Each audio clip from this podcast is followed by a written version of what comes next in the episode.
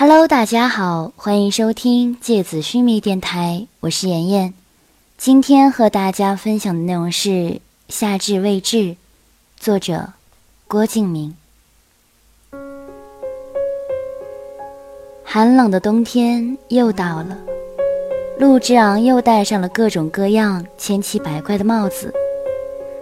二十三岁的人了，还一副小孩子的样子。不过看上去倒是很时尚就是了。只是因为公司的要求严格，只能私下里带给小司和立夏他们看看，不敢带到公司去。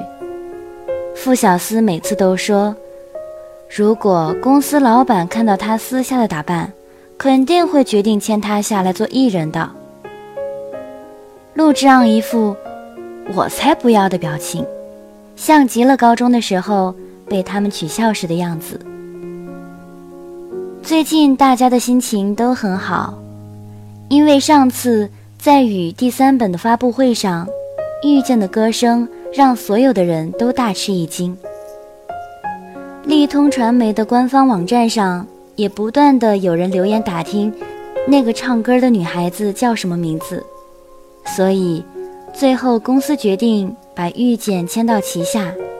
经纪人就是 F，遇见跟以前经纪公司的合约问题也由 F 出面顺利解决了。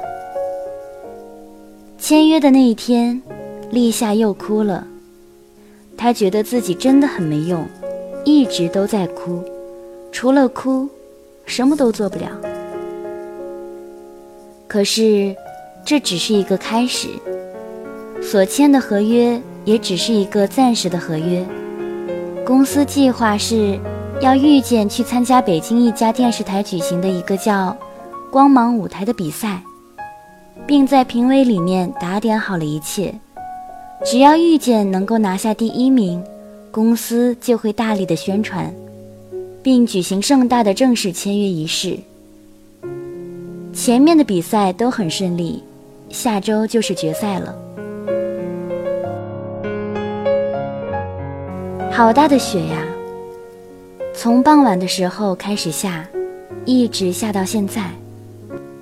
断桥趴在收银台的桌子上，看着外面的鹅毛大雪发呆。虽然已经不会再像以前一样因为下雪而大呼小叫了，可是每次都还是会看着飘落的雪花出神。遇见自从签约立通传媒之后。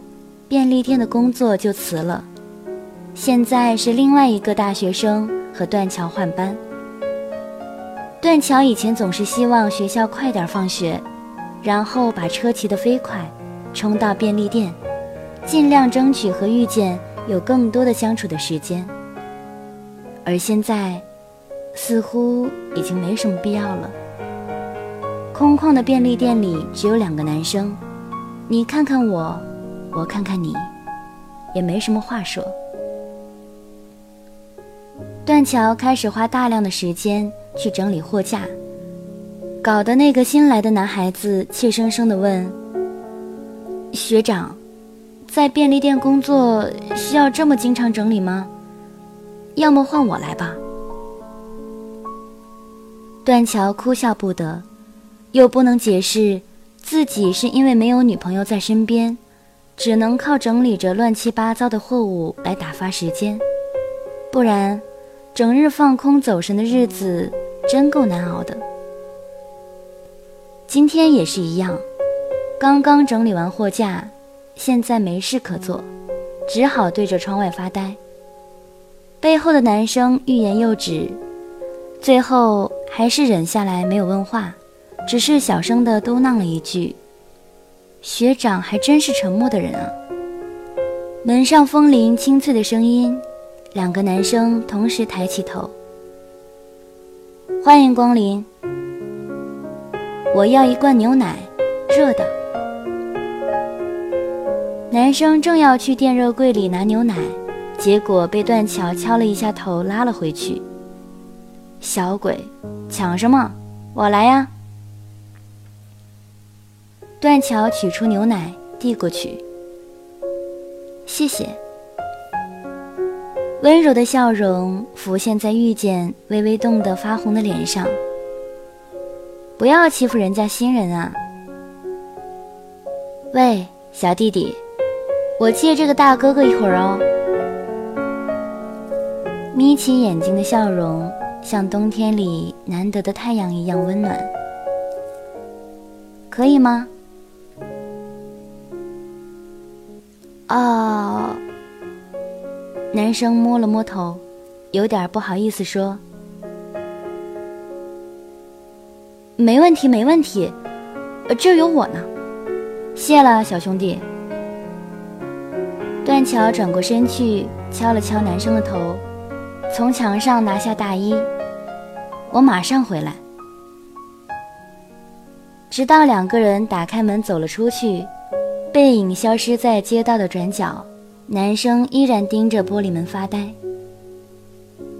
真是漂亮的人呐，断桥学长也一表人才，两个人应该在一起谈恋爱吧？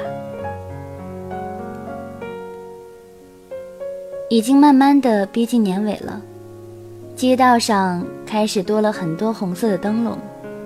北京比起上海、深圳这样现代化的城市来说，还是显得很古老。在这种古老里，又微微的透出温暖的味道来。也许是心情比较好吧，看什么都会看出美好的一面，看什么都会看出美好的一面。就像现在一样，仅仅是安静的和断桥背靠背。头靠头的坐在街边的长椅上，也觉得世界显得无比的幸福和安详。遇见看匆忙赶路的行人，看着自己的奇怪的眼光，就有点想笑。他们肯定认为，两个精神病人刚刚逃出来了。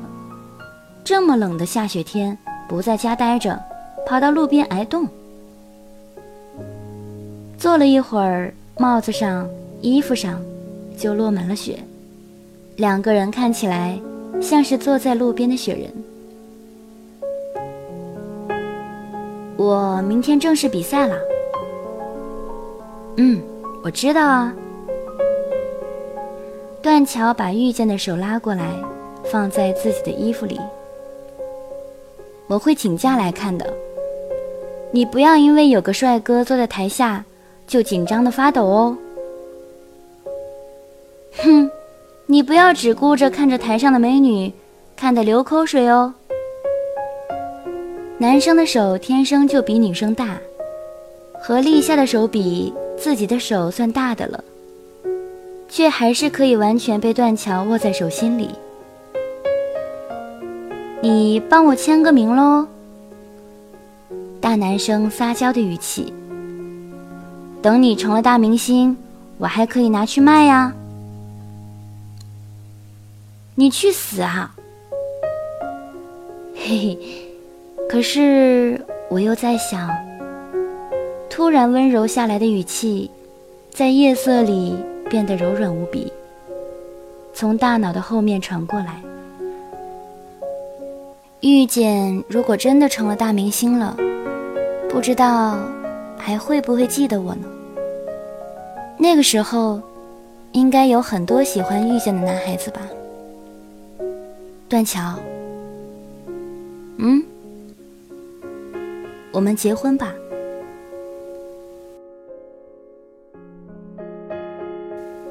在我最平凡也最潦倒的时候，是你用自己单薄的生命来照亮我的黑夜，并且为了我而变得越来越优秀。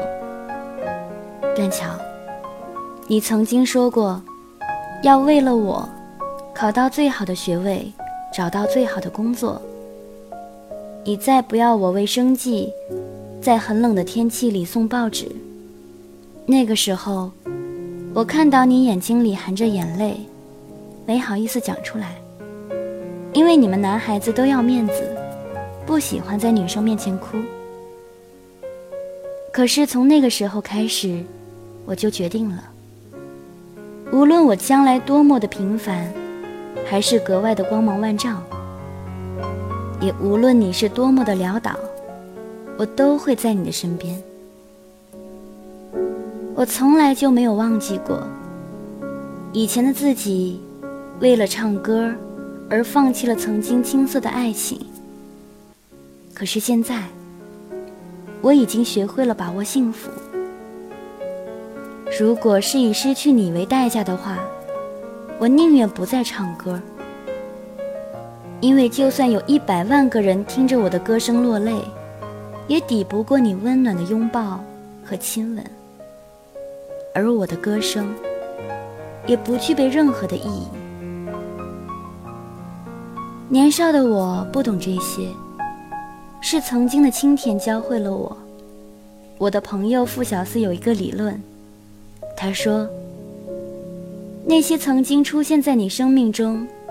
后来又消失的人，他们都是天使，带给你幸福，或者教会你懂得更多的道理。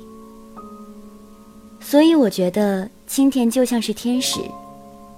那个天使教我的事，就是不要再任性的丢掉了幸福。二零零三年，遇见。